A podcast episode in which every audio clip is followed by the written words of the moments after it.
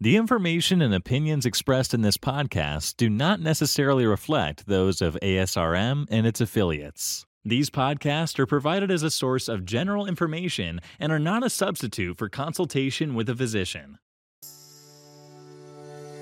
Welcome to ASRM Today, a podcast that takes a deeper dive into the current topics in reproductive medicine. Hello, everyone. I'm Dr. Jeffrey Hayes, your host for this episode of ASRM Today. Today, I am speaking with Aishwarya Arjunan, who is the clinical product specialist for carrier screening at Myriad Women's Health in San Francisco, California. She's here today to discuss the ACMG updated guidelines on genetic testing, including cystic fibrosis screening for gestational carriers. Thank you so much for being able to join us today. Thanks, I'm more than happy to join. So please tell the audience a little bit about yourself, your training, and your practice. Sure. Um, as you mentioned, my name is Aishwarya Arjunan. I am a board certified and licensed genetic counselor. I received my graduate degrees in both genetic counseling and public health uh, at the University of Pittsburgh and my undergraduate degree in biology from Case Western Reserve University.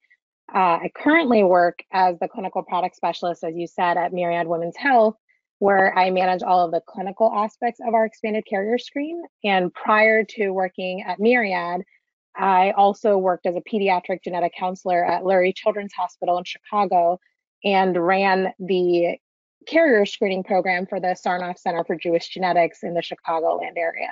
So, genetic testing and carrier screening is a part of assisted reproduction.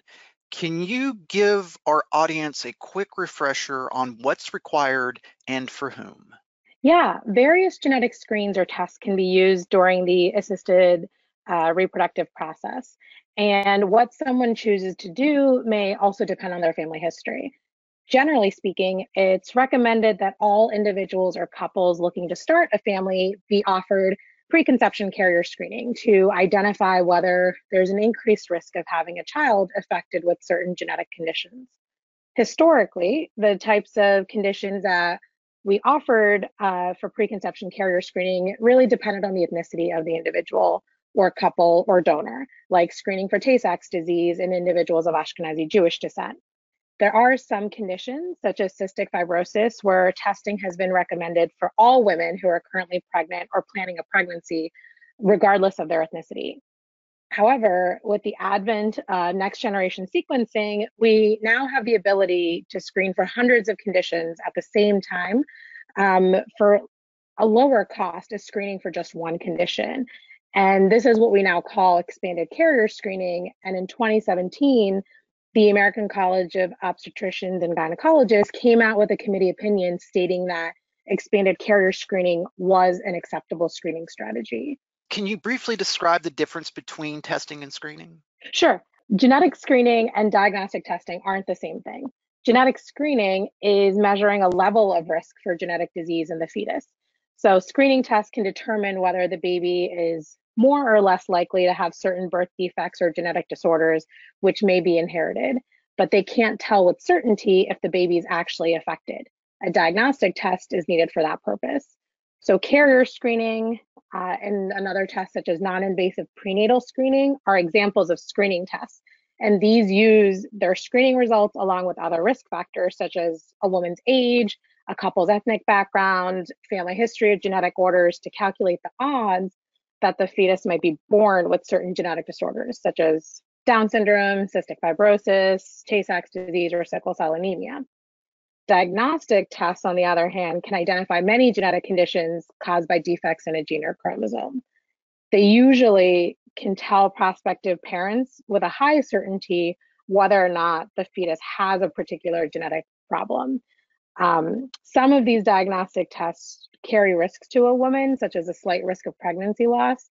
And two very well known examples of diagnostic tests are, are chorionic villus sampling, also known as CVS, or amniocentesis. Both of these are considered invasive procedures and involve extracting cells either from the placenta or the amniotic fluid and analyzing the genetic material. And these tests are considered diagnostic and allow us to tell with more certainty whether a fetus is affected with a particular condition. Are there any other common ways genetic testing might be used in ART? Yeah, genetic testing that's more unique to the ART world is preimplantation genetic testing. And this is where embryos are screened for particular genetic disorders or chromosomal abnormalities prior to IVF. Uh, preimplantation genetic testing can be split into different tests depending on what kinds of conditions we're talking about. So, PGTM or preimplantation genetic testing for monogenic disorders is targeted to single gene disorders such as cystic fibrosis or um, BRCA, which is associated with hereditary breast and ovarian cancer. Uh, there is PGTA, or preimplantation genetic testing for aneuploidy, which is a broader test that screens for aneuploidy in all chromosomes, including the 22 pairs of our autosomes and the sex chromosomes, X and Y.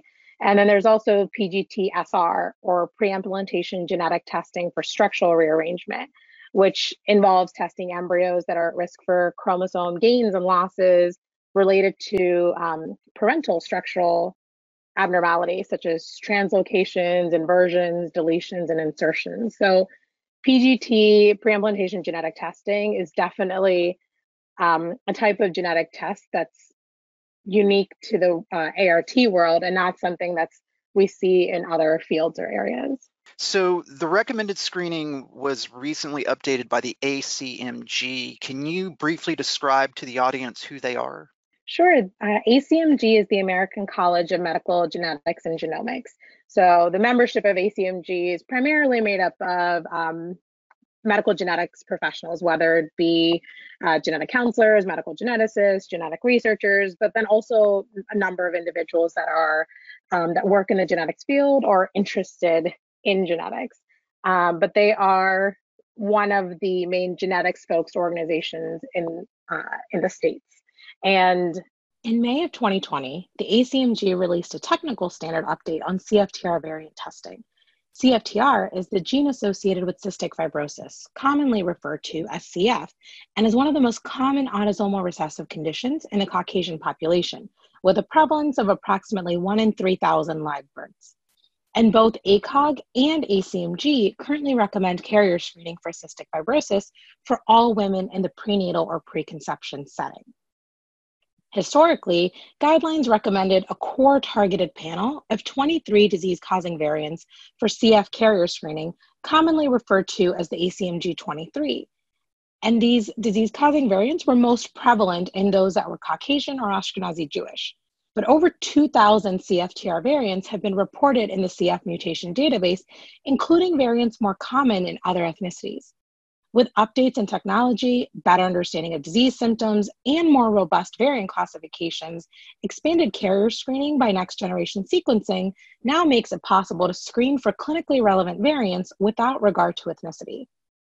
As a way to ensure that CFTR variant testing for carrier screening and diagnostic testing remain comprehensive, pan ethnic, and up to date, ACOG updated its technical standard to state that comprehensive screening of all exons in CFTR, also known as full se- sequencing of the CFTR gene, is acceptable for carrier screening. So it allows us to do more comprehensive screening regardless of ethnicity and offer individuals information based on that uh, testing is there anything else in the updates that the audience would need to know? Yeah, the major difference with this update is that it allows us for more equitable screening across populations. So if we had looked at the detection rates for the ACMG 23 panel across various ethnicities, you would see the differences in care that someone would receive all because of their ethnicity. So for someone that identified as Ashkenazi Jewish, the ACMG 23 variant panel had a 97% detection rate. But if you were Asian or American, uh, African American, that detection rate drops to 55% and 69% respectively. But by offering more comprehensive screening via full sequencing of the CFTR gene, those detection rates jump to greater than 98%, regardless of what your ethnicity is. So this was actually something that multiple publications had showed prior to the ACMG update. And it's something that we're also seeing on a wider scale, not just with cystic fibrosis. So while this update uh, that ACMG made is focused on cystic fibrosis specifically, data that's coming out um, from various sources is actually highlighting that we're seeing something similar for all sorts of different disorders. And um, in the 2019 Genetics and Medicine publication, uh, the study showed that sequencing with deletion duplication analysis of the CFTR gene allowed um, that group to identify 30% more at risk carrier couples and was more effective at identifying cystic fibrosis carriers across ethnicities than the ACMG 23 panel. And similarly, another study just published last month showed that 95% of the CFTR variants that they identified in their cystic fibrosis carrier population were outside of the ACMG 23 mutation panel, and that 44% of CF carriers had variants that wouldn't have been detected by that standard 23 mutation screen. So when we look at this for cystic fibrosis or other conditions in general, we think about why this is important and what our goals are with carrier screening. The goal of preconception and prenatal screening is really to provide couples with information to aid in the decision making process based on their personal values and preferences.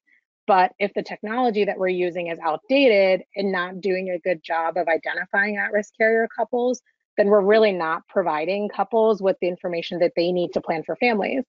And as we talked about in the previous study, 77% of families use their carrier screening results to make changes to their family planning. So if we're not identifying these at risk carrier couples, they're not able to appropriately plan um, for their future and their future families. So this update and hopefully other future updates uh, to come as well supports that all patients, irrespective of their ethnicity, receive comprehensive cystic fibrosis screening, but just comprehensive screening overall as well. Well, I've had the pleasure of speaking today with Aishwarya Arjunan about the ACMG updated guidelines on genetic testing, including cystic fibrosis screening for gestational carriers. Thank you so much for taking time out to talk with us today. Thank you so much for having me.